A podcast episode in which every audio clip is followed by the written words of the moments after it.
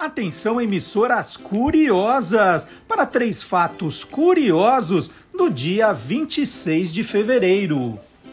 Em 1616, Galileu Galilei foi banido pela Igreja Católica por defender a visão de que a Terra orbita o Sol. Em 1983, o álbum Thriller de Michael Jackson atingiu o primeiro lugar nas paradas de sucesso dos Estados Unidos. Em 1985, o grupo musical porto-riquenho Menudo chegou a São Paulo para uma turnê e houve alvoroço dos fãs no aeroporto. Está entrando no ar o programa que acaba com todas as suas dúvidas. Olá, curiosos! Bom dia, curioso! Bom dia, curiosa! Hoje é 26 de fevereiro de 2022. Está começando o Olá Curiosos, tudo o que você sempre quis saber sobre qualquer coisa e hoje em especial ao carnaval. É, gente, carnaval, está começando o carnaval justamente hoje, né? Tem gente que nem se deu conta que agora, nesse final de semana, segunda e terça é carnaval, porque não teremos os desfiles, aqueles blocos de rua, né? Em tempos de pandemia ainda temos que ir com cuidado. E o carnaval dessa vez, né, volta para os salões, salões de bailes, né, que uh, tivemos muita história de carnaval nos grandes salões, nos grandes clubes, está voltando.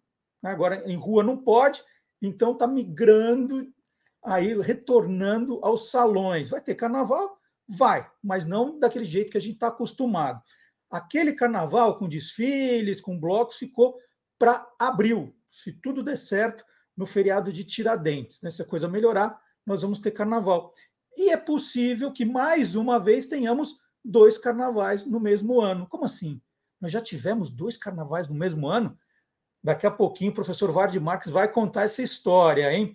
Então tem carnaval para quem gosta de carnaval e tem outros temas para quem não quer nem saber de ouvir falar em carnaval, porque aqui é tudo o que você sempre quis saber sobre os mais diferentes temas. E a gente começa o programa de hoje, né? Vamos para as manchetes do programa de hoje. Por dentro do Museu do Carnaval. Fica no interior de São Paulo e eu acho que é o maior museu de carnaval do mundo. Eu conheço um em Montevidéu que não tem tanta coisa quanto tem o nosso. Vocês vão ver. É, então, daqui a pouquinho tem uma, uma entrevista especial. Carnaval duas vezes no mesmo ano, já tivemos. Aí tem história com o professor Vard Marx. Eu já dei aqui uma adiantada no tema, mas vocês precisam saber por quê, né? Quando e por que isso aconteceu? As plumas e as penas usadas em fantasias são de aves de verdade? O biólogo Guilherme Domenichelli vai contar essa história. Coitado do pavão, coitado do avestruz. E aí, Clube do Jingle, Desfile da Turma da Mônica termina em maionese. Olha que história! E existe a escola de samba Unidos da Milícia? Verdadeira ou farsa? Tudo isso e muito mais no Olá Curiosos, que está começando agora com novidade. Atenção, pessoal, os nerds. Tem uma novidade incrível que vai ser contada agora pelo Silvio Alexandre. É hora do Universo Fantástico.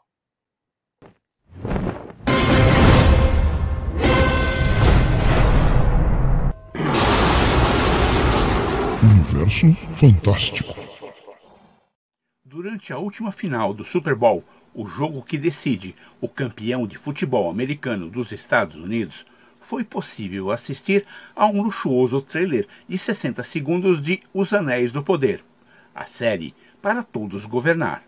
O roteiro é baseado nos apêndices de O Senhor dos Anéis, do escritor e filólogo britânico J.R.R. Tolkien.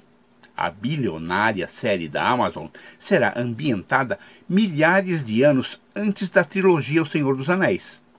Ela irá unir as principais histórias de Tolkien da Segunda Era da Terra-média. O trailer nos revelou personagens bem conhecidos, como Galadriel, a mais poderosa e bela de todos os elfos, e o meio-elfo Elrond, descrito como um líder com ambições políticas. Aqui, eles são apresentados em suas versões mais jovens.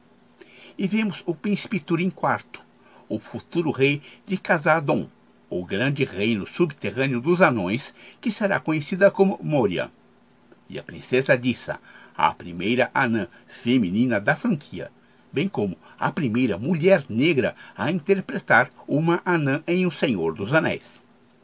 Para a série foram criados novos personagens como Around, um guerreiro elfo que vem da floresta. Sim, pela primeira vez veremos um elfo negro. E também teremos uma mulher humana, Bronwyn, uma mãe solteira e importante curandeira da aldeia. Ela terá um romance proibido com Around. Não espere que algum hobbit apareça. Eles não são dessa época. O que veremos são os seus antepassados, os pés peludos, uma sociedade pastoril amável e curiosa que prospera em segredo. No trailer podemos ver Nori, de olhos brilhantes, olhando para cima. E depois, sua mãozinha suja alcançando uma mão muito maior de um homem misterioso. Quem também está olhando para cima é Gil-galad, o último alto rei dos elfos, que formou o exército da última aliança de elfos e homens. Claro, sem batalhas não seria o Senhor dos Anéis. Assim, veremos elfos lutando contra orcs. Ah, a estreia da série Os Anéis do Poder será no dia 2 de setembro, no Prime Video da Amazon. Aguarde. Informou Silvio Alexandre, lembrando que nem todos que vagam estão perdidos. Para o universo fantástico do Olá, Curiosos!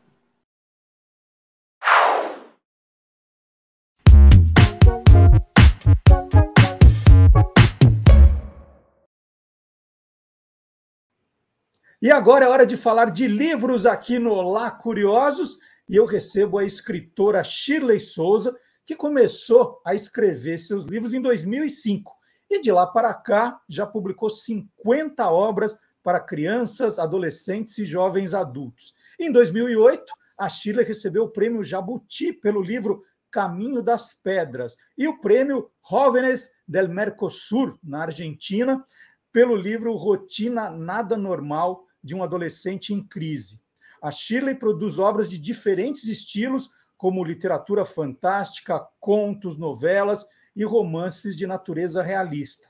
E a Shirley está aqui no Olá Curiosos de hoje para conversar sobre o seu mais recente título, que é esse aqui, Alex Aran e os Guardiões da Escuridão. Bom dia, Shirley! Bom dia, Marcelo. Tudo bem contigo? Tudo bom. Chile, vamos começar explicando uma coisa que eu acho que muita gente confunde. Né? O seu livro aqui está é, tá na categoria literatura fantástica e não ficção científica. Né? Embora né, se, se, é, a gente sempre imagina que tudo que não é real é ficção científica. Qual é a diferença dos estilos? Só para a gente se entender aqui no começo dessa conversa. Legal. É, tem um jeito que eu gosto de explicar isso em cima de coisas que a gente já já leu, já assistiu, séries, filmes, daí fica fácil da gente entender, né? Quando a gente fala de, de uma obra fantástica, a gente está falando de obras de três subgêneros aí. Então, é tudo que é, é terror, está nesse gênero, ficção científica, está nesse gênero, e a fantasia também está nesse gênero. Então, qual é a, a minha obra, o Alex Aran, é uma obra de fantasia. Então, com o que, que a gente relaciona isso na cabeça? Com O Senhor dos Anéis, com Harry Potter. Então, essas obras que trabalham com o universo criado, com seres é, que a gente considera os seres imaginários, com magia, isso está no universo da, da fantasia, né? É, quando você vai para a ficção científica, são as obras que normalmente elas estão tratando de uma realidade futura, uma realidade de outros planetas, então é, obras que que falam de alienígena, se a gente pensar em filmes Guerra nas Estrelas, Jornada nas Estrelas, Duna, então isso seria ficção científica, né? E, e, o terror, acho que não precisa de explicação, é o mais óbvio, né? Que a gente está mais acostumado. É, né? é, abrir o jornal de manhã, né? O terror é abrir o jornal de manhã. A realidade e a fantasia se encontram no jornal, né? E, e uma coisa que é legal a gente pensar é que esses gêneros muitas vezes se encontram. Então, se você pensar, por exemplo, no Alien, Alien, ele é uma obra de ficção científica, mas também de terror.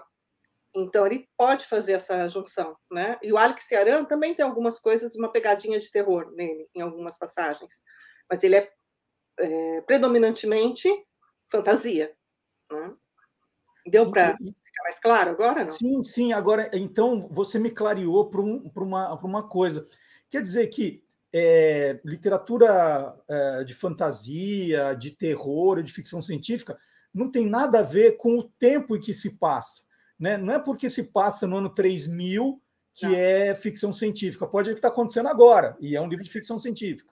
Pois é. A gente tem uma, tem uma série que é nova, mas é parte de uma coleção de livros dos anos 90, que é A Roda do Tempo, que vai passando, estreou, acho que, não lembro se foi final do ano passado, início desse ano. E A Roda do Tempo, ela, ela é uma obra de fantasia, mas ela se passa num suposto futuro. Então, realmente não tem nada a ver com, com a linha temporal em que a gente está, né? O Alex Yaran, por exemplo, se passa no nosso presente. Então vamos falar, vamos falar do livro agora. Vou mostrar de novo aqui. Lindo. Alex Yaran e os Guardiões da Escuridão. Faz assim uma, uma sinopse, uma sinopse do livro. Quem é o Alec e quem são os Guardiões da Escuridão? Eu acho que a primeira coisa que para pensar no livro, que é a, a base dele, que foi a pergunta que eu me fiz, assim, quando eu comecei a pensar nessa obra. E se tudo aquilo que a gente diz que é imaginado, e se todos aqueles seres que já apareceram em diversas culturas no mundo inteiro, e que muitas vezes a gente até encontra semelhanças entre um ser, entre uma cultura de um canto do mundo e outro, e se tudo isso não fosse imaginação? E se tudo isso existisse de verdade? Como que seria isso? E se, na verdade, tudo aquilo que a gente chama de imaginação fosse apenas um vislumbre que os seres humanos tiveram dessa realidade muito maior. E que a gente, nós humanos, fosse apenas uma partezinha dessa grande realidade. Então, a premissa do livro é essa. Ela parte da existência de todos esses seres e que eles vivem num mundo que é muito mais antigo que o nosso. E eles chamam de mundo antigo. Né? E esses, esse mundo antigo já passou por diferentes organizações ao longo do tempo, diferentes formas de se organizarem e viverem, assim como nós humanos. Né? E hoje eles estão organizados em duas grandes frentes: os seres da luz, que são os Anuar, e os seres da escuridão, que são o Ciarã. E daí você já começa a pensar: Alex Ciarã tem alguma relação com esses seres da escuridão, né? Uhum. É, e nessa realidade, é muito fácil a gente fazer, eu quis trabalhar muito com isso na obra, é muito fácil a gente pensar em divisões muito simplistas, né? Luz, bem, escuridão, mal. Então, eu fui quebrando tudo isso. Porque eu sempre fui uma consumidora, uma devoradora de narrativas de. de, é, de não só de fantasia, né, de todo o gênero da fantástico, eu sempre consumi muito. E uma coisa que sempre me incomodou nessas histórias era essa divisão muito marcada de quem é o bem e de quem é o mal. E quando a gente vai pensar na nossa realidade, essa divisão é, não é muito fácil, né? A gente colocar essa etiquetinha. E quando a gente coloca essa etiquetinha, normalmente a gente quebra a cara porque quem a gente apostava que era bom, no momento seguinte se revela como não tão bom assim. Então, esse bem absoluto e esse mal absoluto, eu queria discutir isso nesse ambiente fantástico. Então, o que, acontece? O Alex era um adolescente, ele tem 15 anos, e ele foi criado aqui, entre a gente, como um humano comum, e a partir de um sonho, ele começa a ter vislumbres dessa realidade maior que eu descrevi, desse mundo antigo. E daí esse, essa separação, né, que a gente pode falar como se fosse um véu entre a nossa realidade e essa outra realidade, vai se dissolvendo. E ele vai descobrindo toda essa existência desses outros seres e vai descobrindo o espaço dele dentro desse, outro, desse lugar. E como um bom adolescente, ele vai viver vários conflitos né, nessa descoberta pessoal dele. É, vai questionar muito o que, que as pessoas esperam dele, e o que, que as pessoas vão jogando nas mãos dele como sendo responsabilidade, papéis a serem cumpridos, né? E, e vai descobrindo com dores e com, com prazeres o que, que ele é e quem que ele é no mundo. E o grande conflito da obra é o quê? Que você tem, né, nesse mundo dividido entre dois poderes, então se ele está dividido, você já supõe que são, são lados opostos aí, é, mais do que um lado temer o outro, eles temem uma profecia. É que um dia existiria uma criatura sombria, que seria formada por luz e escuridão. E essa criatura seria capaz de dominar as duas forças e uni-las ou de destruí-las. Então, o mote do livro é esse. É quem é essa mais, é, melhor você não contar mais, que daqui a pouco. É, não, já... já dei a um. mais vira spoiler. Quer dizer que adolescente é adolescente em qualquer fase do universo, né, Shirley? Ah, com certeza. Acho que o humano é humano em qualquer fase do universo, né? E, e é, acho que quando a gente vai pela linha de sentimentos, sensações, experiências, daí. E se você pensar em todas as obras que a gente tem, como todas essas que eu citei, elas trabalham muito isso, né? Essa questão de valores, de sentimento, de o que se passa na nossa existência. É, e, e, e, do outro lado, né? A gente, é, eu estou brincando com o adolescente aqui, mas é importante destacar que esse gênero agora, né, a literatura fantástica, e aí você pode pôr a literatura de fantasia, como você colocou, a ficção científica e o terror, está é, tá agradando demais esse jovem leitor, né? Hoje é, esse público que a gente dizia assim, ah, não consome mais livros, tal, não, está consumindo muito esse gênero que acaba, às vezes, não sendo tão falado quanto outros. É, por quê, Sheila? Tem uma explicação? O jovem é, quer fugir da, da sua realidade? O, o, que, que, o que, que atrai esse, esse adolescente para esse tipo de gênero? Olha, Marcelo, eu acho que assim uma boa história sempre nos atrai, né? Se, se pensar, vamos voltar um pouco mais, vamos voltar para a infância e pensar no papel dos contos de fadas na infância. Então, esse maravilhoso, o encantamento, sempre nos atrai. E isso é usado, se você pensar no, nos contos de fadas mais tradicionais, ele é um recurso usado para a gente falar de questões muito importantes humanas, que é um pouquinho o link com o que eu estava falando agora atrás, né? Então, através de uma história de Chapeuzinho Vermelho, você discute um monte de questões muito fortes na, na cultura humana, né? Na mesma coisa de Cinderela, qualquer desses você vai falar do relacionamento humano. Então, é, é uma forma de você trazer essa, a, o, o, toque da fada, o toque da magia, o toque do amor nas histórias, para encantar e trazer o, o leitor para dentro de uma realidade, para que você sensibilize, abra os olhos, abra os ouvidos, abra o coração e deixe aquela história entrar. Né? Então, é, é um recurso muito, muito valioso para que você chegue é, mais, mais rápido é, e se comunique mais diretamente com quem está ouvindo a história, com quem está lendo a história. Daí você vai evoluindo isso. Quando você chega na, na literatura para adolescentes ou para jovens adultos, e como você falou, está crescendo muito esse, essa abertura desse tipo de narrativa, e não só na, no formato escrito, né? Se você pensar em séries, em games, é isso que está tá crescendo mais, né? Só você. Uhum. Vou dar um exemplo bem prático. Vamos pensar na série The Witcher. Começa com livros, depois vai para os games, hoje está em série, já tem é, animações baseadas nele, já vai ter uma outra série baseada no original. É, então você vai tendo uma expansão muito grande desse universo. É, não considero isso uma fuga, como por tudo isso que eu já falei você, nesse ambiente totalmente fantástico, você está falando de questões que realmente importam. Muitas vezes, na nossa realidade, a gente acaba sendo envolvido por questões muito cotidianas, muito mesquinhas, e não pensa nessas grandes questões e que essas grandes obras trazem. Né? Então, você vai falar de grandes valores, você vai falar do amor como uma coisa muito valiosa, você vai falar da coragem como uma coisa muito valiosa, a força da amizade como sendo muito importante. Eu falo isso vai arrepiando, assim.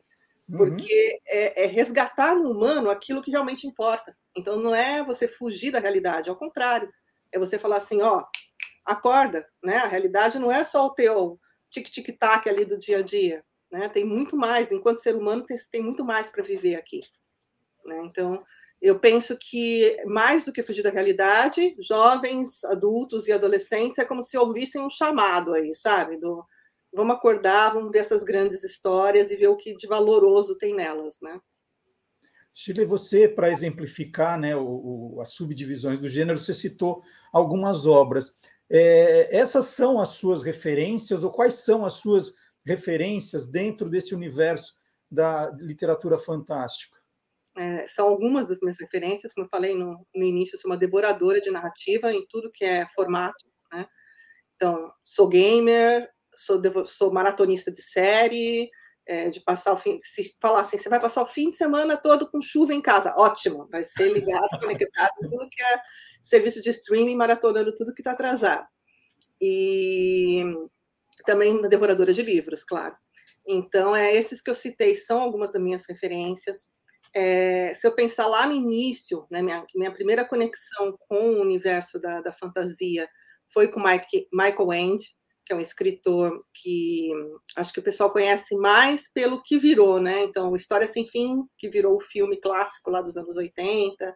Então, ali criança, vi primeiro filme para depois conhecer o livro, e isso me abriu uma porta legal aqui na mente de, de possibilidades. É, hoje em dia, saiu o livro, eu vou atrás é, do Neil Gaiman, que é meu ídolo máximo. Então, até cada vez que eu estou em escola falando de livros, eu falo que meu sonho de topo de carreira é escrever um livro com o Neil Gaiman. Neil Gaiman, vê esse vídeo! Então, é, é alguém que é uma referência muito grande para mim, assim, de capacidade de criações de, de mundos e de personagens muito interessantes. Mais do que só criar mundos, você se envolver com personagem a ponto de que cada personagem pode, pode originar uma outra história. Né? Então, isso é algo que eu me dedico muito também, espelhada no que ele faz. E que até em Alec eu acho que eu consegui bastante isso, porque a gente está fazendo umas narrativas é, interativas derivadas do, do livro, é, que são baseadas nos personagens, e dá para ver que rende, né, que cada personagem rende. Então, são algumas das minhas referências, Marcelo. Chile, eu sou um devorador, né? É, é, literatura fantástica, eu vou contar para você que tem um pouco de dificuldade, vou te explicar. É, mas eu sou um devorador de romances policiais, suspense, e às vezes, né, fico ali lendo um livro, aí chega um momento e fala assim: ah, isso aqui é impossível ter acontecido, né? Que eu fico muito querendo que tudo seja muito bem explicado, né? Que tudo tenha lógica. E quando a gente cai na literatura fantástica, você não pode ficar pensando em lógica, né? Isso nunca vai acontecer, né? Você terminar um livro e falar assim: ah, isso não existe, não é? Então, aí é que tá.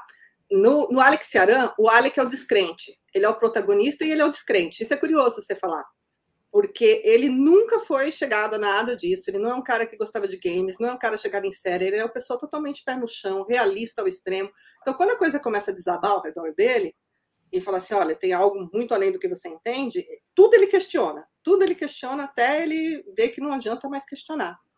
Isso foi um recurso que eu usei por conta dessa, dessa sua fala mesmo, de que eu, eu vi algumas resistências desse tipo ao meu redor e falei assim: olha, então vamos fazer um protagonista que também tem essa postura e ver como ele se comporta.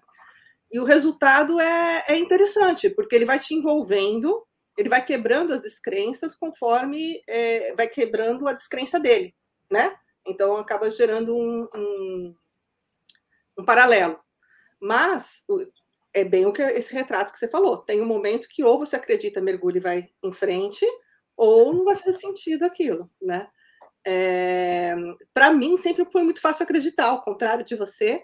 Eu, eu, o que eu não gosto é de furo narrativo. Isso que está falando, tipo, escrever, chegar num ponto e virou, plot, plot twist tem que ser bem construído, né? Aquelas viradas têm que ser bem construídas para convencer. Você fala, uau, fez todo sentido, mas eu não esperava.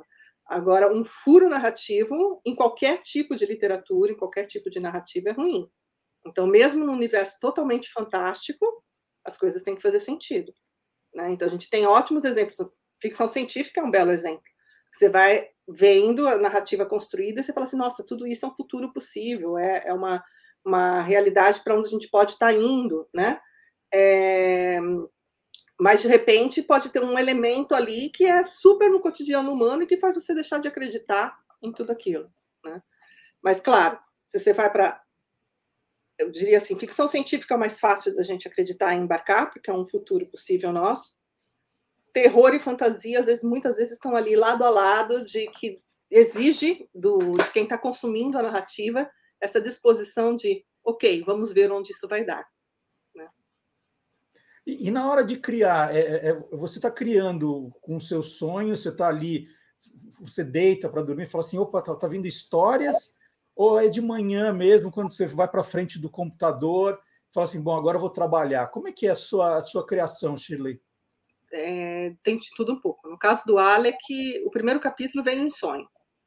Então ele veio completo, completo. Eu acordei com aquilo tão forte, tão forte assim. Fui escrever e fiquei, o que, que é isso? né? Não é. Normalmente, quando vem em sonho assim, eu fico, não é um conto, não é uma crônica, o que, que é isso? Então eu escrevo e guardo. Não deixo passar, ainda mais quando é forte, como é o primeiro capítulo do, do Alec.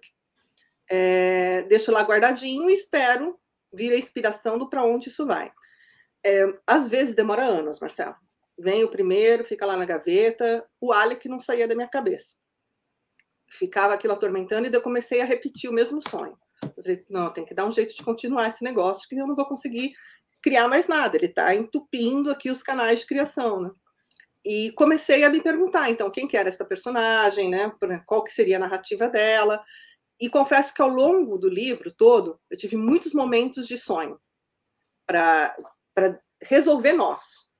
Né? Então, esse, esse livro em especial, é o sonho me ajudou muito, assim de situações que eu realmente não sabia para onde eu iria e vinha o sonho e resolvia a situação. Eu falava, nossa, genial, eu não ia chegar nisso nunca acordado. Então, esse meu dormir é bem ativo. Então, minhas histórias de terror, que eu escrevo terror também. Na Panda também tem livros publicados de terror. Então, é, minhas histórias de terror, via de regra, são pesadelos. Então, pesadelo vira conto de terror. E, e é muito legal isso, porque às vezes eu vejo, encontro com o leitor, e eles falam, nossa, depois que eu é, li seu conto, eu comecei a sonhar com aquilo. Eu falei, olha, nasceu no sonho, voltou para o sonho, né? Ainda tem uma uhum. comunicação direta com o subconsciente. Né? Mas sonho me ajuda muito.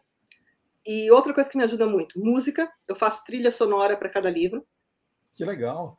Então, cada cena tem a sua música tema.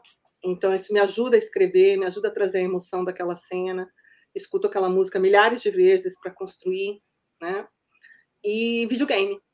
Então, na hora que entope todo o canal de criação, vou para o videogame, uma horinha de game, desentope tudo. Perfeito. Ó, então, a nossa recomendação, mais uma vez, Alex Cearan e os Guardiões da Escuridão, que tem um site, né? Ele tem um site próprio, não é isso, Shirley? É mesmo, do jeitinho que tá aí, alexiaran.com. Super facinho de chegar. Tem o primeiro capítulo gratuito do livro lá. Nossa. É aquele do sonho, é o do sonho, gente. Sonho. É, tem o PDF e tem em áudio. Tanto faz, você escolhe o que você quiser para baixar. E tem é, umas narrativas interativas para começar a experimentar e entrar no mundo antigo, ver qual é do mundo antigo. Que sensacional. Eu conversei aqui no Olá Curiosos com a Shirley Souza, é, escritora desde 2005, mais de 50 livros publicados aí para crianças, adolescentes e jovens adultos e a gente falou do livro mais recente. Tem gente que fala assim: ah, último livro seu. Não, não, é o mais recente. Alex Aran e os Guardiões da Escuridão. Obrigado, Shirley. Agora nós vamos chamar o biólogo Guilherme Domenichelli. É hora de soltar os bichos e começar a falar de carnaval. Tchau, obrigado.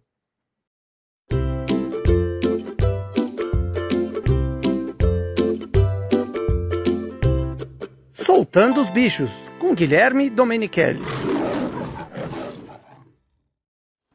As plumas e penas usadas nas fantasias de carnaval são verdadeiras? Muitas são sintéticas, mas outras são verdadeiras. São usadas muitas penas de avestruzes e pavões, retiradas de aves criadas para abate. Mas mesmo com tantas cores variadas, e bonitas fantasias produzidas pelas escolas de samba, a natureza apresenta um show muito maior com suas belezas naturais. As aves estão à frente nesse quesito. Muitas são verdadeiras joias da natureza. E olha que não vou listar as espécies de outros países. Vamos falar somente sobre as nossas aves brasileiras. Entre as mais coloridas e belas estão as araras. No Brasil existem as vermelhas, as azuis e a canindé, que tem o um peito amarelo e asas azuis. As diversas espécies de tucanos também são muito bonitas. A mais famosa entre elas é o tucano toco. Ele tem penas pretas, a região do papo branca e um magnífico bico amarelo e laranja. Eu acho que os pássaros brasileiros mais bonitos são os sanhaços, saíras e ties um verdadeiro desfile de carnaval. Entre as mais lindas está a saíra beija-flor, onde o macho apresenta cor roxa, o alto da cabeça azul, asas pretas e as pernas vermelhas. Outro abre-alas é o tie-sangue, bastante comum na Mata Atlântica do litoral. O macho tem asas pretas, o bico branco e o restante do corpo coberto por penas vermelhas. É difícil até de descrever, pois o vermelho é tão intenso que até dói os nossos olhos. Em primeiro lugar, entre as mais belas alegorias, está a saíra sete cores. Como o próprio nome diz, ela ostenta sete cores diferentes espalhadas pelo corpo, com desenhos bem definidos. Entre as cores mais chamativas, que merece nota 10, destaca-se o azul piscina e o amarelo limão.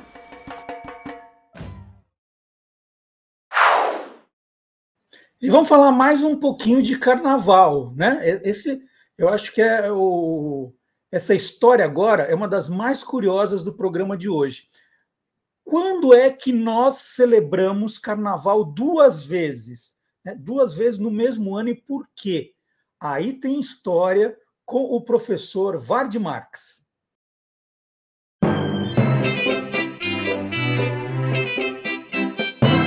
Aí tem história. Olá, curiosos! Bem, a gente deveria estar em plena folia momesca, ou seja, pelo calendário, esse deveria ser o sábado do carnaval de 2022. E nada de festa. Ok, o ano passado estávamos no auge da pandemia e furar a proibição custava caro, ou podia até dar cadeia. Mas esse ano, de novo, poxa, isso nunca aconteceu antes. Aconteceu sim, de uma maneira bem brasileira, e aí tem história. Nós tivemos dois momentos em nossa história em que houve uma tentativa de mexer com a data mais sagrada dos brasileiros. A primeira foi em 1892, no comecinho da República. O então presidente Floriano Peixoto, que já era um camarada que não gostava muito de festa, ouviu os conselhos dos seus ministros e atentou para uma advertência importante. Olha, estamos no Rio de Janeiro, verão, é a época dos grandes surtos né, de febre amarela, por exemplo, muito mosquito por causa do calor, aglomeração de pessoas, o carnaval caindo entre fevereiro e março, sempre dá esse tipo de problema. É, tem chuva, a chuva cria poças, as poças são verdadeiras maternidades de mosquitos. Vamos mudar a data do carnaval. Para quando? Vamos fazer em 26 de junho. Hum? A terça-feira de carnaval vai ser dia 26 de junho, que já é inverno, é uma época é, seca, temperatura baixa. Hã? Que tal? Querem saber? O povo adorou a nova data. É claro, eles ganharam um carnaval de verão e um de inverno. Sim, festejaram nas duas datas. É por isso eu disse que a coisa aconteceu de maneira bem brasileira. A lei simplesmente não pegou ou pelo menos não pegou do jeito que os seus idealizadores queriam. A outra é, tentativa foi em 1912, e aí foi por um motivo bem relevante. Em 10 de fevereiro de 1912, uma semana antes do carnaval, morreu é, Joaquim Maria da Silva Paranhos Júnior. Que nome, hein? O famoso Barão do Rio Branco. E olha, foi uma comoção nacional porque o Barão era meio que, que um herói da pátria. Hum? Era um sujeito admiradíssimo por todas as classes sociais no Brasil e era muito conhecido e renomado no exterior também. O Barão foi a cara do Brasil durante muitos anos, quando ele esteve à frente do Ministério das Relações Exteriores. Ele foi o responsável por definir as fronteiras do Brasil uh, sem derramamento de sangue, só no diálogo, na negociação. E era um cara muito popular no Rio de Janeiro. É, e ele se envolveu em, em, causas populares, ele frequentava os bailes, ele frequentava os cassinos.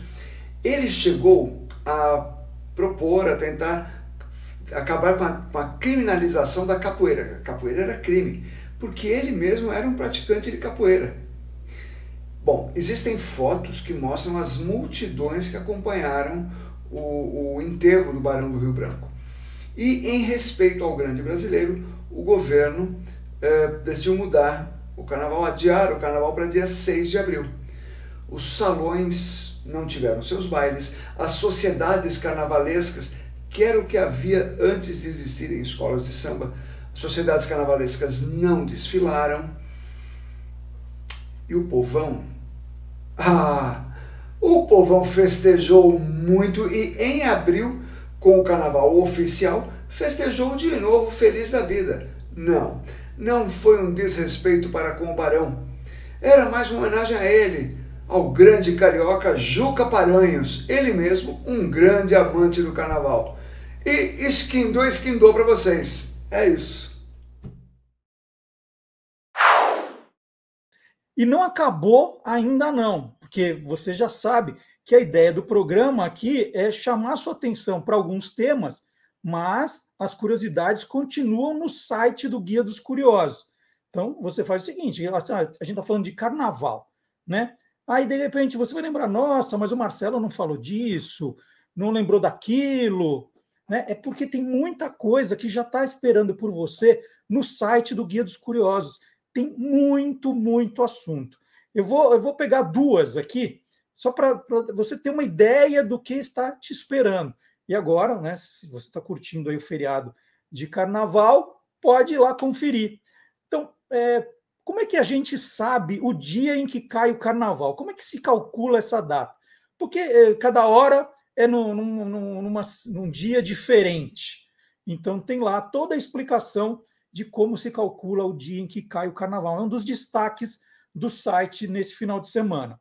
Outra, é, a gente fica cantando aqui as marchinhas de carnaval. Né? Quem criou essas marchinhas? Né? O que, que elas, que, que recado elas quiseram passar? Então também tem curiosidade de, das dez maiores marchinhas de carnaval.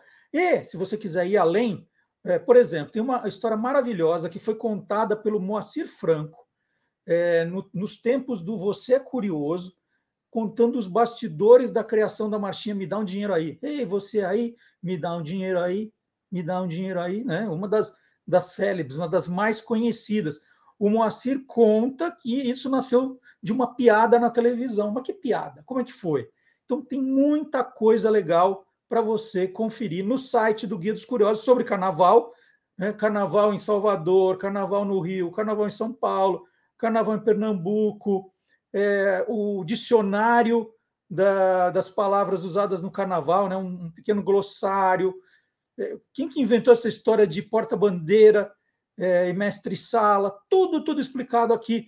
Guia dos Curiosos.com.br, um lugar para você pesquisar, se divertir, aprender, tá dado o recado. Então, aqui, né, você fala assim, poxa, mas o, às vezes as pessoas cobram, ah, Marcelo, você esqueceu de falar tal coisa sobre esse tema. Gente, não dá para falar tudo num, num programa só. Né? E por isso é que a gente faz essa brincadeira de estar tá tudo casado, o site, o programa, as redes sociais. Né? Essa é a brincadeira. É, outro dia, quem foi? É, alguém comentou no Instagram falando assim: nossa, mas você não vai falar sobre o dia do botonista, né? Que foi dia 14 de fevereiro? Falei, não, mas isso está lá no Facebook. Está falando sim, mas está lá no Facebook. Então a ideia é justamente que vocês passeiem pelo Facebook, pelo Twitter, pelo Instagram e pelo TikTok. Né? Vou até colocar aqui o, o lembrete para vocês. Então, olha, nós estamos no Facebook, no Twitter, no Instagram, no TikTok, com conteúdos diversificados. Né? Aí você vai acompanhando e curtindo as nossas curiosidades. Deixa eu mostrar de novo aqui. Puxa, estou tão apaixonado por esse livro. Parabéns a você. Então, já contei a história aqui. A letra em português do Parabéns a você completou 80 anos no comecinho de fevereiro. Essa semana, aliás, eu fui convidado para apresentar o meu livro, né, para conversar com os acadêmicos, Academia Jacareiense de Letras, né, cidade de Jacareí, vizinha de Pindamonhangaba, onde essa história se passa. Foi uma conversa muito bacana e eu, né, a, a dona Berta Celeste Homem de Melo, que foi a criadora da letra do Parabéns a Você, morou muito tempo em Jacareí, tem uma rua com o nome dela em Jacareí. Então, os acadêmicos resolveram fazer uma homenagem, me convidaram, foi uma, uma conversa online, e eu apresentei o parabéns a você. Quem perdeu os programas anteriores, eu explico. No Parabéns a Você, eu criei uma história ficcional, totalmente inventada, mas baseada na verdadeira história da Dona Berta. Então, as características dela, o que ela fazia, como é que foi o trabalho para compor, né, para criar essa quadrinha do Parabéns a Você, isso é verdade, mas dentro de uma trama policial. Né? A quadrinha dela é roubada quando ela está indo no, aeroporto, nos Correios postar. É, então a história se passa em 1941 e está aqui, é um, é um romance meio homenagem à Agatha Christie também, é, resguardadas as proporções, mas que a garotada vai adorar, e os pais que leem também. Né? É, um, é um mistério. Estou muito apaixonado por esse livro, espero que vocês gostem. É, e lembrando que você pode ainda ou, apenas, ou, apenas ouvir o Olá Curioso, você não precisa ficar no YouTube, no Facebook, né? você quer só baixar para ouvir, como você fazia antigamente no rádio, você pode acessar a conta Guia dos Curiosos no Deezer, no Spotify, no SoundCloud. Fala, ah, mas eu não tenho conta nesses lugares, vou gastar dinheiro com isso. Imagina, é tudo grátis. Você pode baixar no Deezer, no Spotify, no SoundCloud, você não precisa fazer assinatura nada. Você entra na página, baixa o programa. Então, sábado, às 10 da manhã, ele está disponível para você. Você baixa e ouve a hora que você quiser. Então, ó, é, essa, é um, essa é uma das novidades também. Você fala, puxa, eu quero ir na praia, quero ficar ouvindo, né? Caminhando, eu quero ir ao sacolão, e aí quero ficar ouvindo. Eu estou fazendo almoço, não quero ficar com o computador ligado, dá para ficar ouvindo. Então, essas são as vantagens, são algumas das vantagens, porque a maior de todas é que se você perdeu o programa, não é mais aquela história de perdeu, ó, dançou bebê.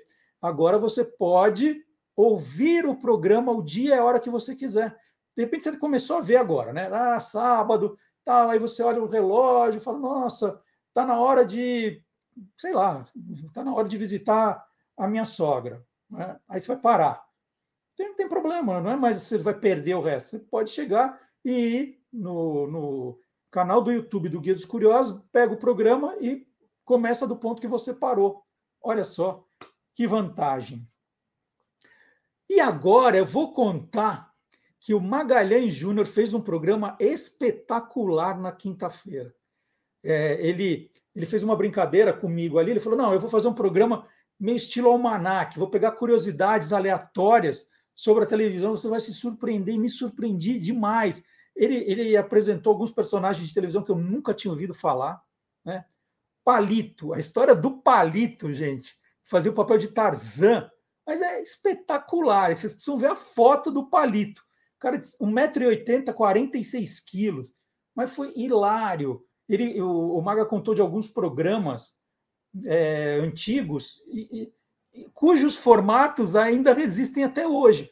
Vocês conhecem aquele foguetinho? Vocês já devem ter visto em programa da Eliana, do Celso Portioli, do Silvio Santos. A pessoa põe o fone de ouvido, né? E ela só vê uma luz na frente dela, e quando acende, ela precisa responder sim ou não, porque os, os prêmios, né? O, apresentador falando: você quer ganhar um carro? A pessoa, sim. Você quer trocar esse carro por uma, uma chupeta? Sim, né? E todo mundo se diverte com as possibilidades meio bizarras de trocas.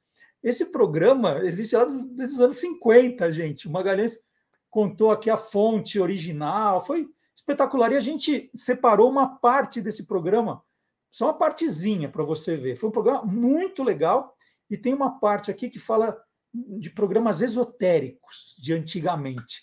Vamos assistir.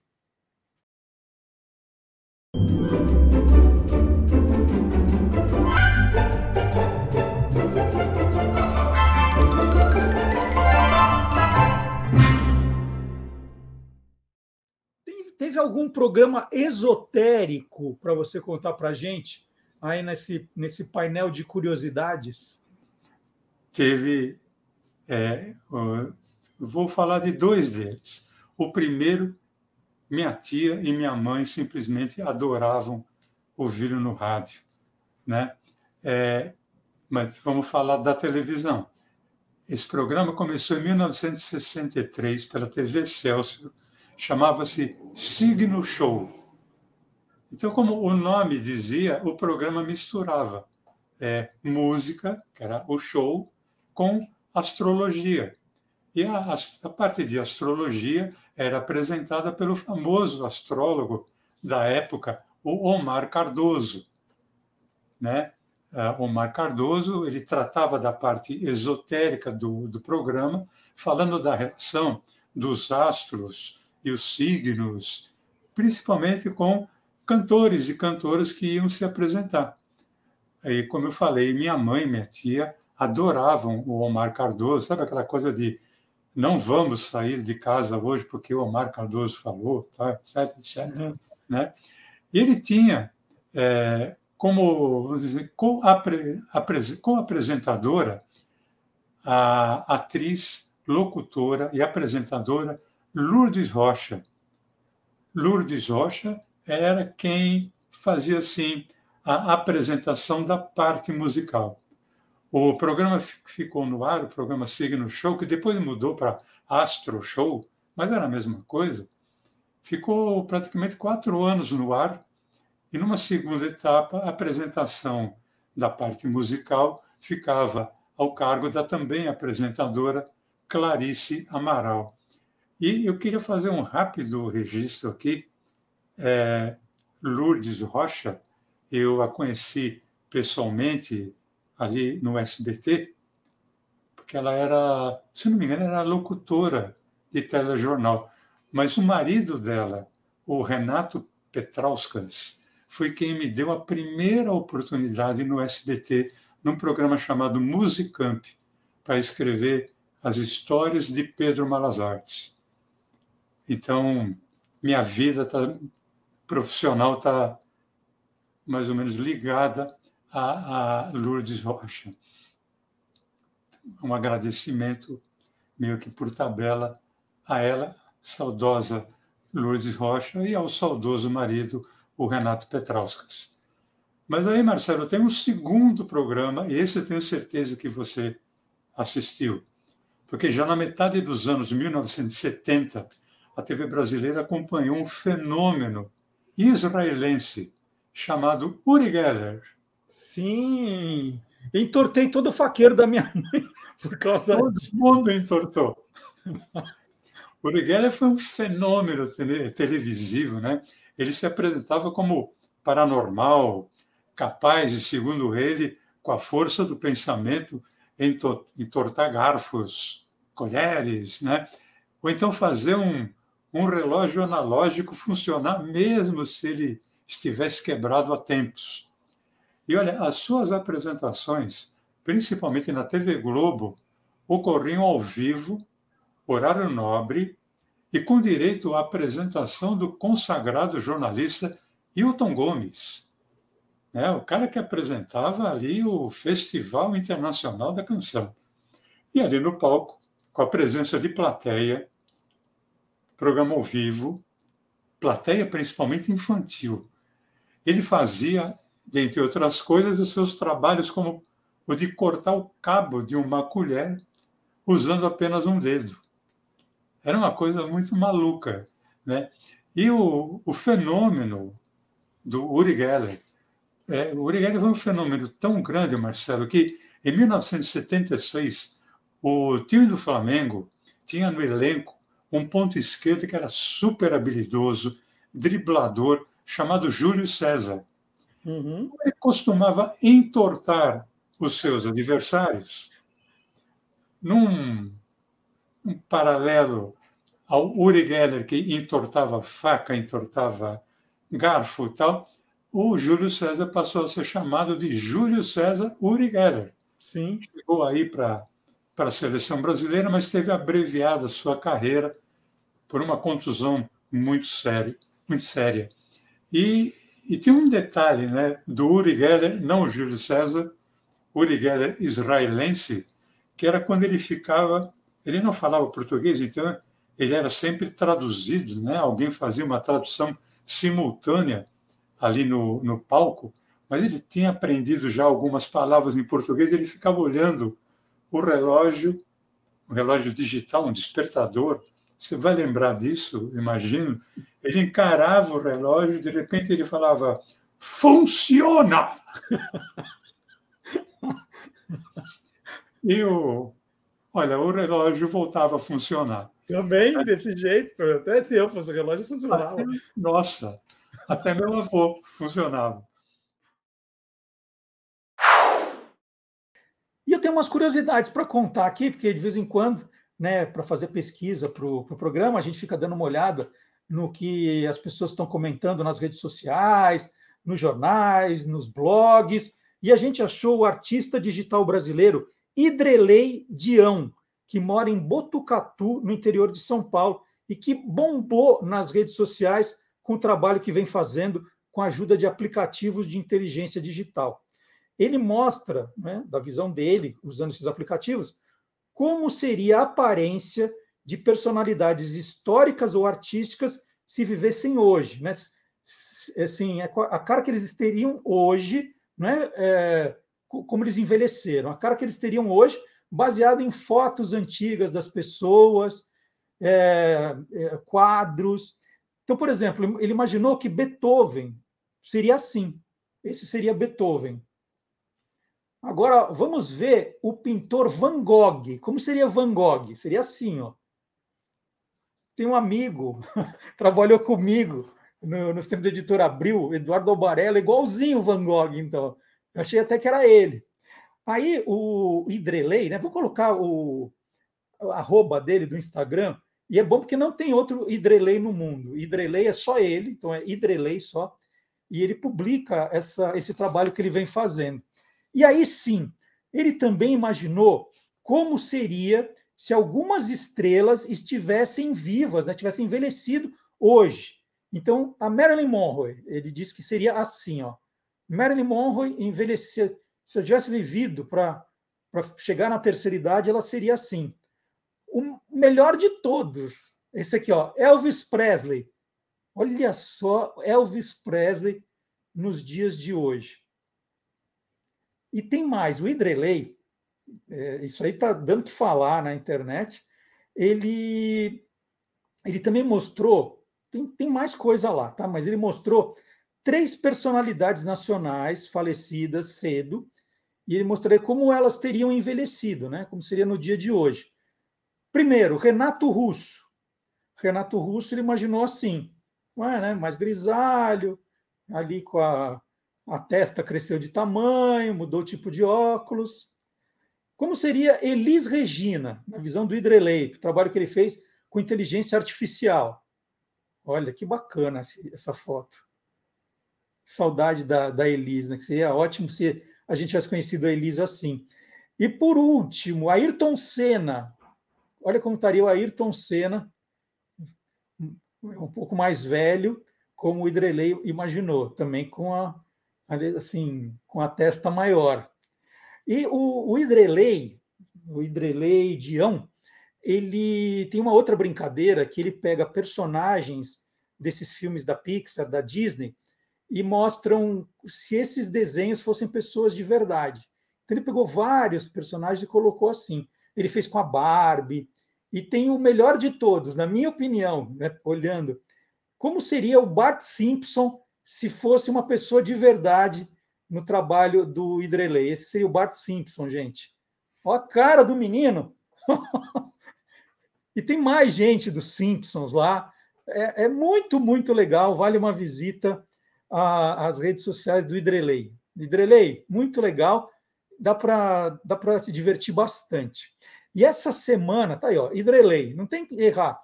Idrelei com Y, gente. H-I-D-R-E-L-E-Y. Idrelei, com Y no final. E essa semana nós lançamos um vídeo e que bombou no Instagram, no TikTok, mas muita, muita visualização, que é a história do primeiro refri, né, primeiro refrigerante do mundo, Schweppes. E toda, todo sábado eu separo um aqui para a gente ver. Separei esse que você vê agora. A primeira marca de refrigerante do mundo foi criada por Johann Jacob Schwepp, um joalheiro alemão naturalizado suíço que adorava brincar de químico amador nas horas vagas. Em 1783, ele criou um método para fabricar água carbonatada, né, água com gás, e deu à bebida o nome de Schweppes. O rótulo dizia: a escolha dos cavalheiros. Mas Jacob começou a fazer sucesso de verdade quando se mudou para Londres, abriu a primeira fábrica e lançou a Schweppes Soda, isso em 1798. Em 1836, o rei Guilherme IV condecorou a Schweppes como fornecedor oficial da coroa britânica. E aí fica o convite também, se você gosta de curiosidades como essa, curiosidades curtinhas, divertidas, surpreendentes, tem o Guia dos Curiosos, edição fora de série. Se você não tiver ainda, que está esperando, o Guia dos Curiosos, edição fora de série, é o primeiro, é o décimo da coleção, mas é o primeiro todo colorido e cheio de curiosidades de 18 temas. Aí você perguntar, Marcelo, tem curiosidade sobre o carnaval? Não tem. sobre o carnaval não tem, mas tem qual foi o primeiro feriado do mundo? É, esse tem. Quem inventou essa história de ter medo da sexta-feira 13? Tem aqui. Né? O que não tiver aqui está no site. O que não tiver no site está aqui no nosso programa. O que estiver aqui no nosso programa está nas nossas redes sociais, porque curiosidade é o que nos impulsiona. Então tá aí, o Guia dos Curiosos, edição fora de série. Tanto o, o Guia dos Curiosos, edição fora de série, quanto parabéns a você. Se você se interessou, os links para você comprar direto estão na descrição do nosso vídeo. Procura na descrição, tem o link, joga diretamente no site da editora. Bom, acabou o carnaval? Ainda não. Agora nós vamos abrir o segundo bloco né, sobre o tema, começando com Gilmar Lopes, é, que é o nosso é, checador de fatos, né, 20 anos fazendo do e-farsas.com, trabalho brilhante que o Gilmar faz, e olha que não está fácil, né? Enfrentando os haters, enfrentando os negacionistas, é, é, enfrentando o, o, os espertalhões né, que ganham dinheiro às custas de, de gente ignorante que fica espalhando fake news, né? gente nem tão ignorante assim, mas que faz papel de ignorante para espalhar fake news. Gilmar lutando contra tudo e contra todos, 20 anos, parabéns, Gilmar daqui a um mês nós vamos fazer um programa especial com você para contar essas histórias. Então agora nós vamos falar de carnaval com o Gilmar. E depois nós vamos fazer uma viagem pelo interior do país. Nós vamos conhecer o maior museu de carnaval do mundo. Então vamos lá, vamos para a avenida.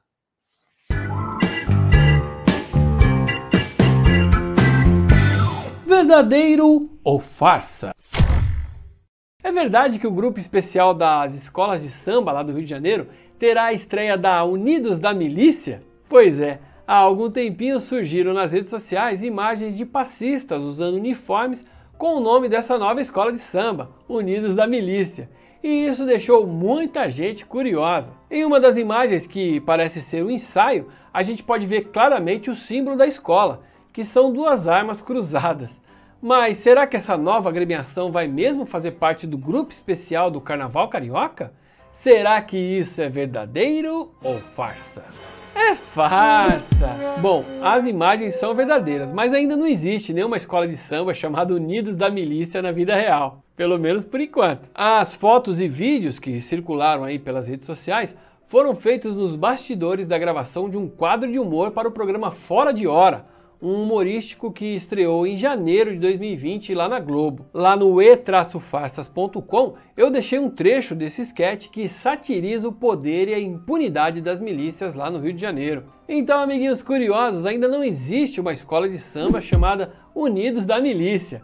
As imagens que se espalharam aí nas redes sociais foram tiradas de um programa de humor que estreou em 2020 lá na Globo. E aí, você quer saber se o que está rolando na internet é verdadeiro ou farsa?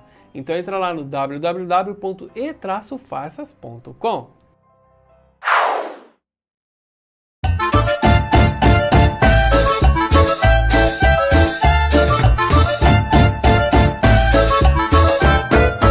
É Brasil que não acaba mais. E a nossa viagem hoje é até o Showa, município paulista de 10 mil habitantes, localizado a 466 quilômetros da capital. Nós vamos visitar o Museu do Carnaval de Uchoa, aberto para visitação em 2008 e o primeiro da América Latina. O Museu do Carnaval foi criado pelo farmacêutico bioquímico e carnavalesco Carolino Camilo Neto, que é o nosso entrevistado hoje. Carolino, bom dia. Bom dia, querido. Tudo bem com vocês? Tudo ótimo. Carolina, vamos começar contando como é que, que nasceu o, o Museu do Carnaval? O Museu do Carnaval, eh, nós estávamos fazendo um, um curso no Sindicato Rural de Uxô, e um dia, e esse museu estava fechado. Era um Carolina Promoções e Eventos, era um trabalho que existia anteriormente. E um dia, numa aula, uma professora do curso de Turismo Rural resolveu conhecer o museu, lá o prédio onde guardavam as alegorias. Indo lá visitar essas alegorias, junto com a presidente do sindicato, os alunos, eles, ela, a professora, ficou é, indignada com a quantidade de alegorias e a riqueza delas. Então, ela teve a ideia da gente montar, durante o curso de turismo rural, um, um museu lá, que seria o Museu do Carnaval. E durante o curso, que durava o ano inteiro, nós montamos um projeto e no final do ano o Museu do Carnaval foi inaugurado. Mas olha, então vamos, vamos, voltar um pouquinho na história, porque é, eu queria entender do seu interesse pelas coisas do carnaval, que você foi fazer uma homenagem ao seu pai, não foi isso? Não, eu comecei bem antes, quando eu trabalhava já, não, fazia algo que eu, na minha cidade, quando tinha desfiles, alguma coisa, eu sempre participava. Aí eu fiz a faculdade fora, lá na faculdade eu fazia bastante coisa para a faculdade, no Oeste, Presidente Prudente. E depois eu terminei a faculdade e voltei para a minha cidade. Voltando para a minha cidade, eu um. A gente participou de uma, de uma era uma eleição no clube da cidade, e a gente ganhou também. E eu também trabalhava em Catanduva, eu ajudava muito o carnaval de Catanduva, fazendo os trabalhos lá. Um desses é, carnaval de Catanduva, o pessoal pegou umas alegorias de São Paulo. E no final lá, eles perguntaram se eu tinha interesse em ficar com as alegorias. Até então, meu trabalho era inteiro artesanal. Aí eu fiquei com as alegorias. E depois, por aí tem muitas cidades para fazer desfiles, aumentou a quantidade de cidades. Não dava para fazer muito trabalho artesanal, tinha interesse em comprar mais alegorias. Mas para São Paulo, comprei bastante alegorias em São Paulo, tanto que o que tinha em São Paulo, eu comprei tudo que me interessava no interior paulista. Aí depois disso eu comecei a comprar no Rio de Janeiro também nas, nas, claro que sempre nas melhores escolas de samba do Brasil. E depois, quando eu vi, eu já tinha esse acervo guardado. E foi esse acervo, ficou guardado durante um tempo. E que essa minha professora foi lá e conheceu. E a gente resolveu montar o museu. Então, eu fico imaginando que quando acaba o carnaval, o pessoal das escolas de samba de São Paulo e Rio jogam tudo fora. Então não é assim, isso tem um valor não, depois que acaba o carnaval. Sempre, eles vendem as alegorias, principalmente quando de isopor e fibra. Agora, ultimamente, eles não estão usando mais isopor e fibra, eles estão usando bastante é, é, outros materiais. Espuma, por exemplo. E aí eles passam, eles grafitam a espuma, etc. e tal, e acabou o carnaval, eles ficam na ferragem. E então, como você tem que ficar guardando muita, muita coisa, né? por falta de espaço em São Paulo, em Rio de Janeiro, talvez até. E, e qual que é o seu critério para escolher, escolher uma alegoria quando você vai para o Carnaval de São Paulo do Rio, quando termina? Você fala assim, ah, essa aqui, Joãozinho 30, tem um valor histórico. Não, ah, essa é bonita, vai ficar boa, boa no meu museu. Qual é o critério, Carolina? O critério é o seguinte, a primeira coisa, eu via se alguma peça serviu para o interior paulista. A peça se interessar, se não servia, eu não tinha muito interesse nelas. E comprava mais algumas que eu via que eu achava muito bonitas e tinha um valor, né? Se por servidãozinho 30, da Rosa Magalhães, e etc e tal. Né? Então eu gostaria, viemos, gostava da alegoria e comprava também, independente de, de ser ou não interessante para o interior de São Paulo. E hoje você calcula que tem quantas peças no, no museu guardadas com você? aproximadamente umas 3 mil. É o maior acervo particular que tem, que eu conheço. E tem carro alegórico inteiro, é verdade? Tem. Vários carros alegóricos inteiros. Eu vi lá no Rio de Janeiro e São Paulo, tinha um carro alegórico, tinha um tema. Todos têm, né? E assim, era a minha cara o tema. Então eu comprava o carro alegórico inteiro, todas as alegorias em casa.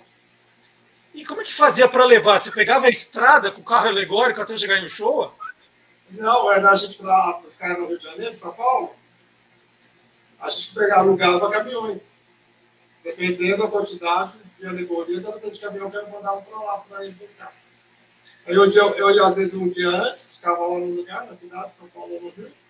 E a hora que o caminhão chegava lá, eu já estava lá, já tinha separado as peças. Aí chegava o meu pessoal lá, já carregava os caminhões e eu voltava. Aí eu voltava e chegava aqui em, em show junto com eles, porque eu sempre voltava de avião. É, e além, então, de, de deixar essas peças no museu, para que as pessoas conheçam, você aluga também isso para o Carnaval das cidades vizinhas, é isso? Então, a, a, o museu só aluga durante o Carnaval, porque como são muitas cidades que ligam para a gente pedindo alegorias, não, e todas são amigas da gente, a gente não tem como falar um não. Então a gente resolveu durante o carnaval a gente alugar, porque a gente dava conta de fazer duas cidades, que vai voltar alguma coisa. Então a gente aluga. Agora, o ano inteiro, o Museu do Carnaval é só para ele. Só a é. gente que usa as alegorias. E como é o carnaval de rua de Uchoa, né? Por, por causa dessa sua influência, virou uma coisa que tem desfile, que você abre aí o, as portas do museu para as alegorias irem para a cidade, Carolina? Infelizmente, aqui a gente não trabalha muito na cidade. O show o maior museu do carnaval, que, é, que a gente conhece, e na cidade da gente o carnaval ainda não é muito. Né? Gente trabalha em cidades grandes, por exemplo, Olímpia, Rio Preto, Bauru, e outras. E, você falou da, do, quando o Museu do Carnaval abriu as portas com o nome de Museu é, do Carnaval efetivamente, é pelo, porque o show tinha interesse em se transformar num polo turístico, né? ainda mais por ser vizinha é, hoje de Olímpia, que é uma cidade que atrai muito turismo por causa das termas, dos parques aquáticos. Então, o Showa está é, é, tá explorando essa vocação. Além do Museu do Carnaval, o que os visitantes podem fazer em Uchoa, Carolina? Aqui o show, a gente pode, eles podem vir para conhecer, tem um armazém do Caparrós, que é um prédio muito antigo, onde você vai encontrar de tudo que existe. Tem também o Museu do Dinossauro, tem o Café da Colônia, tem um pesqueiro, tem, vários, é, é, tem a aldeia do artesão, tem vários lugares que pessoas podem ver. E como é a visitação? O Museu do Carnaval fica aberto o ano inteiro? Tem que agendar antes? Como é ah, que as pessoas é, agendam para ter esse, essa oportunidade de conhecer toda a sua coleção? Certo. Eles ah, com agendamento do museu. Às vezes a gente não está no lugar, no lugar, na cidade. Então, as pessoas agendando, a gente já fica preparado. E aí tem, tem que ser pelo site? Como é que é a agenda? É, é pelo site, ou liga direto para nós. Porque a maior parte do pessoal, a maior parte do pessoal que vem para conhecer o museu é as, as cidades que conhecem. Porque a gente já trabalhou em 250 municípios. Então, todo o pessoal que vem para cá para conhecer, vai conhecer alguém, a maior parte do pessoal que vem, eles já me conhecem de outros trabalhos, de antigamente. E, e tem visitas guiadas com você você que apresenta o museu ou, ou, ou, não? Tem outra, outra pessoa que faz isso? Como é que é? Porque o bacana é ouvir as, as histórias, né? as suas histórias. É, geralmente sou eu que apresento, porque conta as histórias, o que, aconteceu, as peças, né? tudo mais. E o Museu do Carnaval, a gente está montando, montamos o prédio, no final ficou pequeno para nós. Muito pequeno já. E nós montamos alguns cenários. Fala da Amazônia, do, do, do, do folclore em geral, por exemplo, do country, do sertão, africano, de carnaval, etc. E, tal. e tem muitos outros que a gente queria montar, mas o prédio ficou muito pequeno, apesar do tamanho dele. Ele tem cinco, é, é, 45 por 45. já ficou pequeno. Vamos, vamos contar então agora as histórias mais curiosas, aquela que os visitantes adoram conhecer. Quais são as suas peças preferidas? Eu, as minhas peças preferidas é uma sereia. Eu fiquei a noite inteira esculpindo essa sereia para fazer aquelas escamas dela. Uma cobra, umas índias, os cavalos, alados, uns índios também. Bastante coisa, eu gosto de tudo. É difícil escolher lá alguma mas, peça. Mas tem muita coisa que você descreveu aí que foram feitas por você, né? Não é que você garimpou isso em outros carnavais. Todas as, que eu te falei foram eu que fiz. É assim, tipo assim, peças que às vezes eu fiz assim em um, dois dias. Apesar do tamanho delas. E, e as que mais difíceis que você foi garimpar nos desfiles do, de São Paulo e do Rio, assim? Você mirou aquilo e falou assim: nossa, isso vai ficar lindo no museu, eu preciso, eu preciso comprar essa peça. O que deu trabalho, porque quebrou no caminho. Conta umas histórias curiosas, Carolina. Foram umas da Portela, que são, que são muito bonitas, e umas da Rosa de Ouro de São Paulo, que, por sinal, são as escolas de samba que eu trouxe todo ano. Mas como descreve essas peças, como elas eram? Elas eram umas, é, umas, umas os cavalos alados, um troféu, um outro índio com uma águia, na, com uma arara no braço, um gigante, que pegou meio caminhão para trazer ela de lado, né, na rodovia, assim, de complemento, assim, para cada mãe, né. Ela teve de lado, ocupou o caminhão quase inteiro para trazer. Tive que mandar dois caminhões esse dia. Por causa do índio. Eu citei o Joãozinho 30, grande carnavalesco, porque eu sei que você tem peça. Você tem mais de uma peça dele? Quantas são? Mais. mais. Pegou algumas. Quando a gente é sempre nas mesmas escolas de samba, né? Ah. E elas já tinham um material que às vezes eles já eram mais do que eu queria do que as outras. Né? Então já era mais fácil até de negociar. O pessoal já me conhecia, eu já ligava lá. Eu já sabia de que, que era, como era, como ia receber, né? tudo certinho. A escola de samba já tinha confiança na gente. Se eu quisesse trazer, eu podia até trazer e nem pagar nada. Né? Pagar outro dia, um exemplo, mas nunca fiz isso, eu gostava de pagar tudo na hora, né? Então, eu tinha um certo crédito com eles também. E você tem peças de que outros grandes carnavalescos? Nossa, acho que de todos, né? Do primeiro grupo. Às vezes a gente ia para lá, até, até encher dois, três caminhões que eu mandava. Então eu passava por todas as escolas de samba. Muito bem. Tem alguém, alguém, então não falta de ninguém. Você fala assim, puxa, meu sonho é conseguir uma alegoria daquela escola, daquele carnavalesco. Não, você tem re representação de tudo aí. Todas. É, então, então, um acervo gigante, muito rico. Entendeu? Além do valor que. Aqui é, são vários valores. Tem o valor da peça, tem o valor estimativo, tem o valor da criativa, tudo. De quem fez. Então, as peças não tem jeito de você calcular o valor delas hoje. Então, algumas pessoas já faleceram, então aumenta o valor delas. Então, é muito, é muito lindo, é muito lindo. Bacana. Então vamos deixar qual é o site do Museu do Carnaval de Uchoa para quem for, ó, quem está de passagem, caminho de Rio Preto, quem marcou férias em Olímpia, ou quem é do interior e querendo um passeio diferente, como é que escreve então para marcar a visita ao, ao, Museu do Carnaval, Carolina? Carolino Camilo, arroba hotmail.com. Então esse já é o e-mail do Carolino. E-mail, é. é, nós vamos colocar. É, e meu telefone é para tudo também funciona para tudo. Muito bem. Então vamos colocar aqui de novo o e-mail do Carolino e o WhatsApp dele também para quem quiser aí mandar o pedido, ó, quero fazer a visita, quero agendar a visita, e aí vai conhecer o Museu do Carnaval, que é o primeiro da América Latina, deve ser um dos maiores, também um dos mais completos, com certeza, e vale a visita em Uchoa, que tem várias atrações legais, né? O, o, Carolino falou aqui do café da colônia, né? que é um café típico antigo, tudo feito no fogão é, a lenha, né? Tem o armazém do Caparrós, que é um armazém antigo, tem muitos artigos espalhados pelas paredes, né? virou atração turística.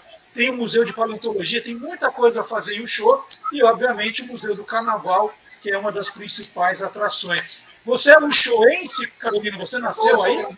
Eu sou um showense e já morei alguns anos em Goiás também, cinco anos. Voltei para cá no mesmo lugar. No mesmo lugar sempre.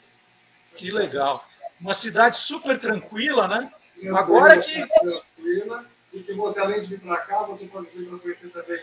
A gente é bom aqui é que a gente é cercado por algumas cidades muito legais. São Olímpia, tem aquelas águas famosas. Tem também Ibirá, do lado do Joshua. As duas cidades são divididas com Shoa. Olímpia e Ibirá. E também tem Salles, que fica logo à frente de Ibirá, que é a cidade do Rio que fica a, parte do Rio Tietê. Além de outras. Aí do lado tem Catanduva e do outro Rio Preto. Sensacional. Um passeio de várias coisas legais para fazer. Bastante shopping, de Catanduva. Entendeu? E eu então, li... não sei quantos mil quartos, né? Para você ver, chegar. Muito legal. Agora em Olímpia vai ser inaugurado logo um novo aeroporto né? para atender uns aviões mais sofisticados, né? de grande porte. É isso aí. Eu queria muito agradecer a entrevista do Carolino Camilo Neto, que é então o criador do Museu do Carnaval de Uchoa, Uchoa que fica a 466 quilômetros da capital esse é o primeiro museu da América Latina, um dos principais, o Camilo descreveu aí, ele tem coisa dos, das principais escolas, dos principais carnavais, dos principais carnavalescos. Vale a visita. Então, Carolina, muito obrigado. E agora aqui no nosso programa, nós vamos provar que não é só um show, tem coisa curiosa, não. O mundo inteiro é curioso. Vamos ver. Obrigado, Carolina. Obrigado você. Eu já aguardo aqui para tomar um café com a gente, almoçar com a gente Tá bom? Combinado.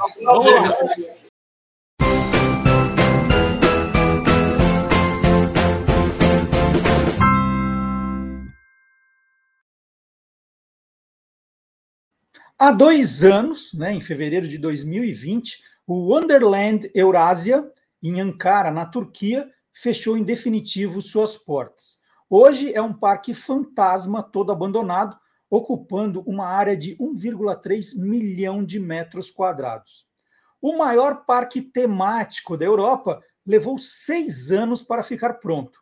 O projeto megalomaníaco era para ser uma espécie de Disneylândia turca.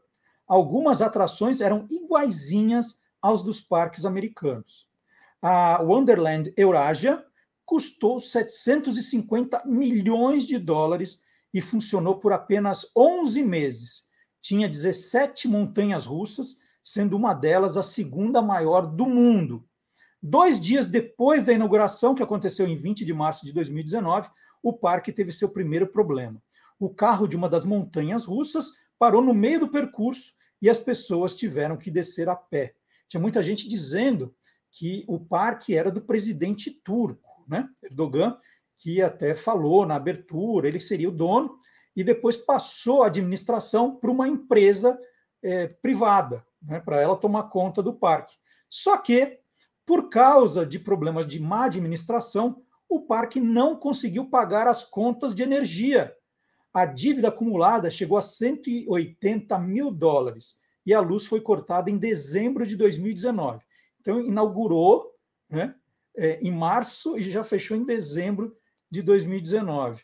Aí o parque tentou um acordo, é, reabriu em janeiro de 2020, mas ó, o público ó, sumiu. E aí o Wonderland Eurasia, que também é, ficou conhecido por ficar em Ankara como Ankara Park, fechou em definitivo as portas em fevereiro de 2020. Está lá, né? É, um, é quase uma cidade fantasma. Você vai encontrar alguns algumas matérias no YouTube com, mostrando a situação atual. Né? Tem os seguranças que não deixam as pessoas entrar, mas tem gente que está conseguindo pular os muros aí fazer vídeos mostrando o estado que isso ficou. Um negócio gigantesco lá, largado, né? tudo deteriorado, uma pena. E outra curiosidade que mostra né, o lado curioso do mundo veio da China. O McDonald's chinês lançou um sundae com calda de menta e vou mostrar aqui, ó, essa farofinha de coentro. Isso em cima é, é, é farofinha de coentro, ou é coentro só. Aí foi aquele alvoroço nas redes sociais, né? Porque coentro é assim: ame ou deteste, né? Não tem meio termo. Ou você ama coentro, põe coentro até no Sunday, ou você não quer nem saber ouvir falar de coentro. É, então estava todo mundo, nossa, coentro, quem toma isso, aquela discussão toda, né? Que está acontecendo na China. Aí o jornalista gastronômico Marcos Nogueira, que tem o perfil Cozinha Bruta, escreveu que a Vero Gelateria do Rio de Janeiro vendia, né, na mesma semana que os chineses estavam fazendo esse carnaval todo, o sorvete sabor coentro, né? O, o sorvete sabor coentro, né? Coentro por cima, que é, é uma mistura né? Cítrico picante, né? Então tem, tem o, o lado picante, mas tem o, o lado cítrico também. Está aí a foto que o Marcos fez. E porque aquele sorvete da China que a gente mostrou é um é um sundae normal com uma calda de menta e um coentro ali por cima. Se você não gostar, você tira e pronto, toma um sorvete. Esse não, esse é coentro na veia, gente. Então, uma, uma curiosidade, a gente está lá, ó, o chinês, a gente já está fazendo isso no Rio já há um tempão.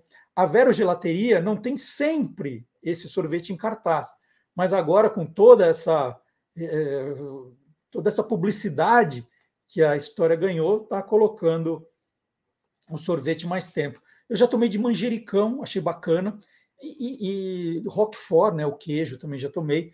A gente precisa entender que é, esses sorvetes, né, manjericão, tomate, eles não são vistos para sobremesa, mas para acompanhar pratos salgados, muitas vezes.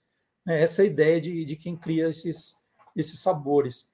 Nós, uma vez, ganhamos da sorveteria Dump, que eu adoro, sorveteria Dump, Dona Dalmira, super querida, criou sorvete Marcelo Duarte, uma época que eu pedi para ela, um sorvete de limão com flocos de chocolate, foi uma surpresa espetacular que ela me deu de presente.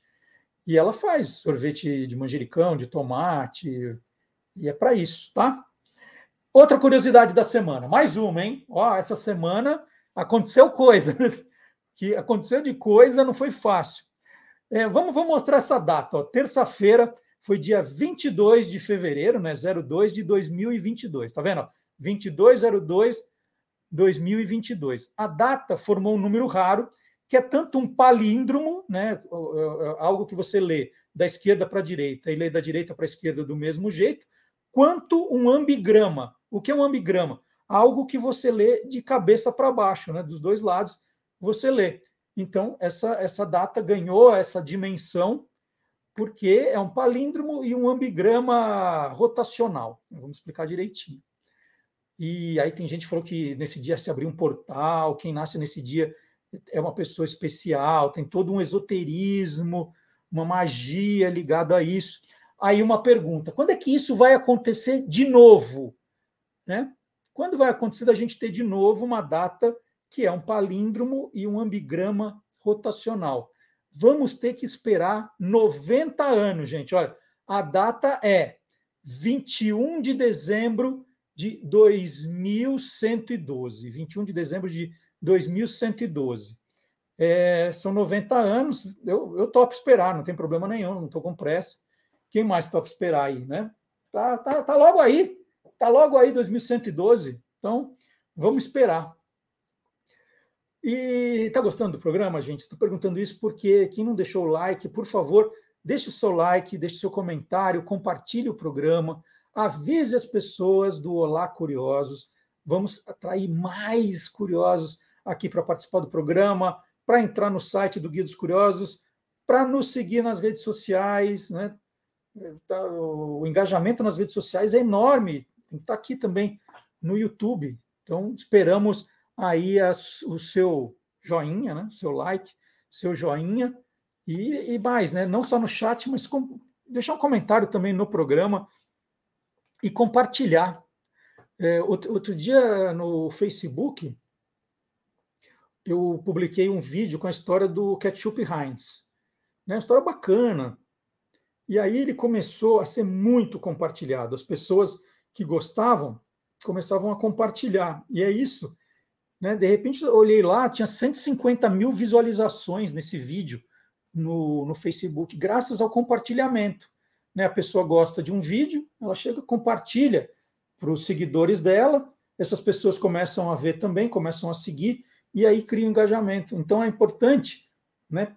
Pega o programa e compartilha. Mas se está no Facebook, então mais fácil ainda, e dá uma, uma bela ajudada aqui para a gente. Vamos falar mais um pouquinho de carnaval. Aí, aí, aí eu encerro, tá? É a última, a última vez que nós vamos falar de carnaval nesse programa. Nós vamos chamar o professor Fábio Dias. O professor Fábio Dias é autor do livro Jingle é a alma do negócio. E ele, obviamente, foi nos arquivos dele para ver tem alguma coisa de carnaval, carnavalesca. Vamos ver?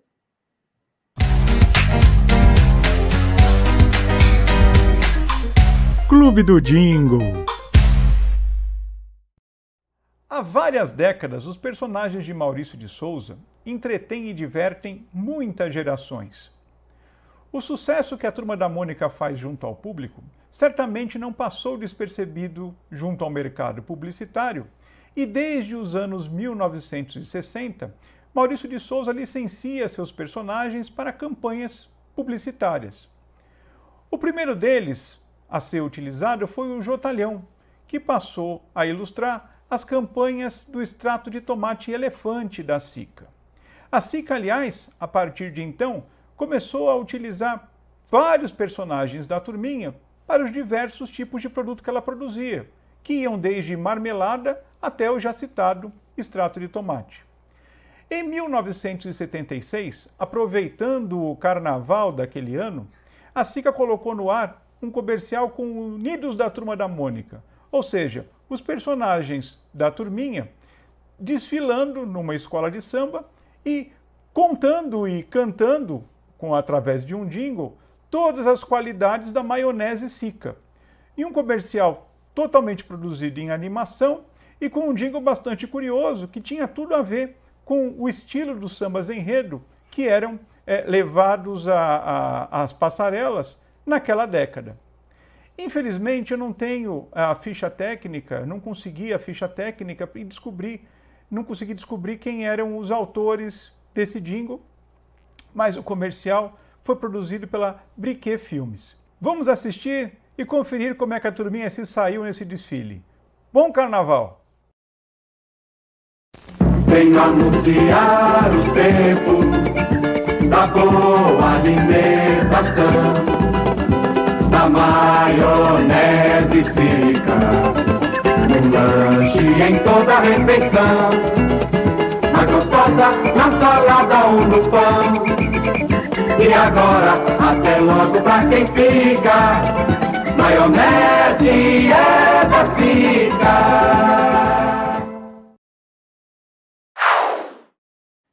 Já estamos entrando na reta final do programa. É, agora não vou falar mais de carnaval, né? Mas vou chamar o professor Dionísio da Silva, que vai falar de um tema que eu adoro. Depois que ele contar, eu vou, eu vou, vou explicar porque eu gosto tanto, mas que é uma coisa que chama muita atenção de todo mundo, né? É, as diferenças do português do Brasil e de Portugal. Então agora é hora dele, que é autor de De Onde Vêm as Palavras, um livro espetacular para quem quer saber a origem das palavras que nós usamos no nosso dia a dia. Professor Dionísio, começa aí que depois eu quero fazer um comentário também. Vamos lá?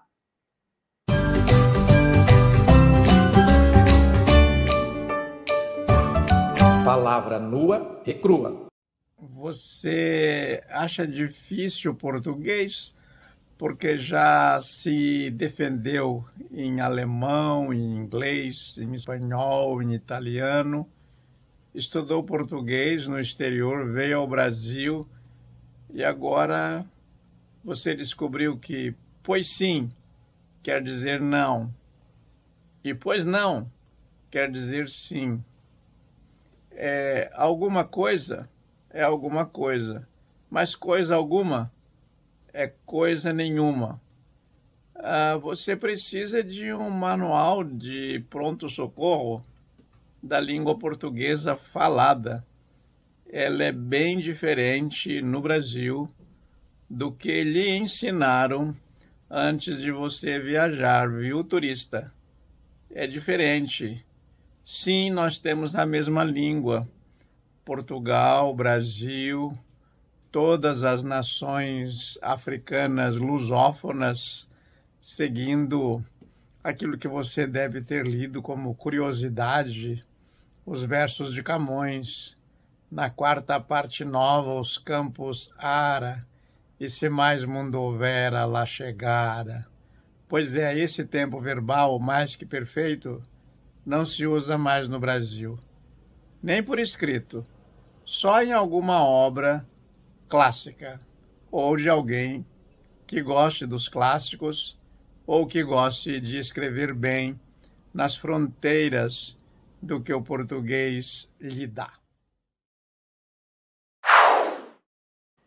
Bom, eu falei que eu adoro esse tema e eu comecei a me interessar quando o Mário Prata escreveu o livro Faz Favore, né? É difícil até falar. Faz Favore, que é o dicionário de português. Essa aqui já é uma edição é, revista, né? revisada e ampliada.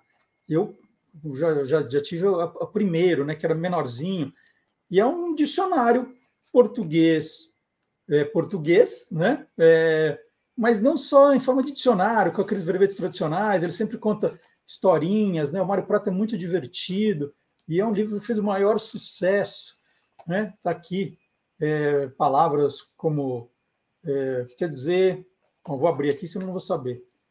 Fala barato. O que é fala barato?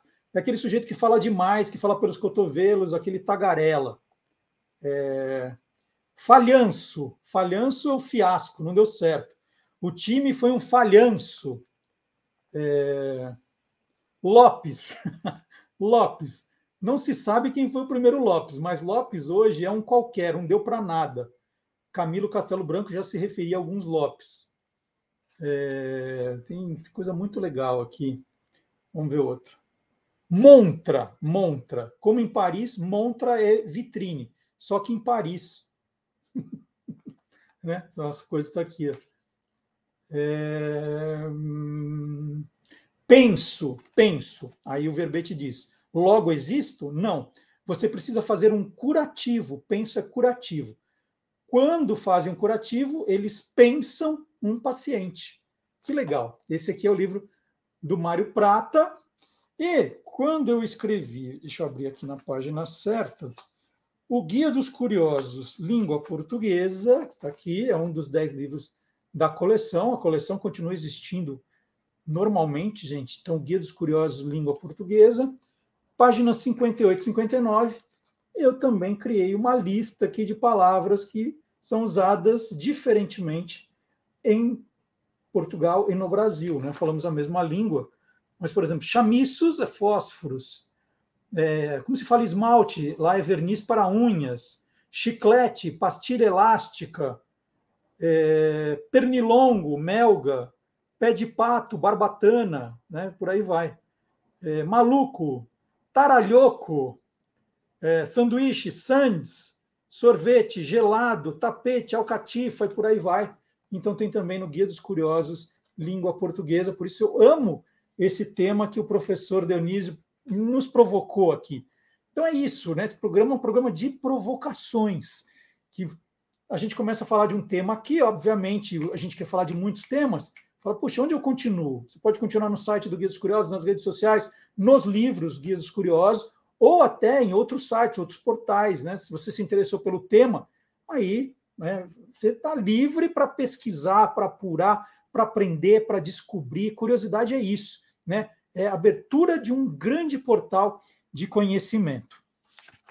Bom, todo mundo tem que tem direito agora de descansar no carnaval, eu sou um deles, então vamos, vamos encerrar o programa por aqui. Nós estamos chegando ao final e nós vamos terminar com música, como sempre. E a gente tem um prazer enorme hoje de apresentar uma música autoral da banda Beck e os Tiozão. Né? Eles fazem também os covers, né? É, fazem novas versões, fazem coisas legais. E tem também um trabalho bem bacana de músicas próprias. Nós vamos ouvir, nós vamos ouvir agora A Menina e o, e o Espelho. Desejo bom carnaval para todos, né? Lógico que cada um do seu jeito, a gente vai passear, a gente vai descansar, alguns, né, os mais destemidos vão também se aglomerar lá nos salões. Então, bom divertimento para todo mundo. Na semana que vem tem mais um Olá Curioso. Já deixou o seu joinha? Ó, deixa o joinha e ajude a divulgar o programa entre seus amigos, suas amigas, seus conhecidos, seus seguidores, é, todo mundo, tá? Então até a semana que vem. Tchau. Playback.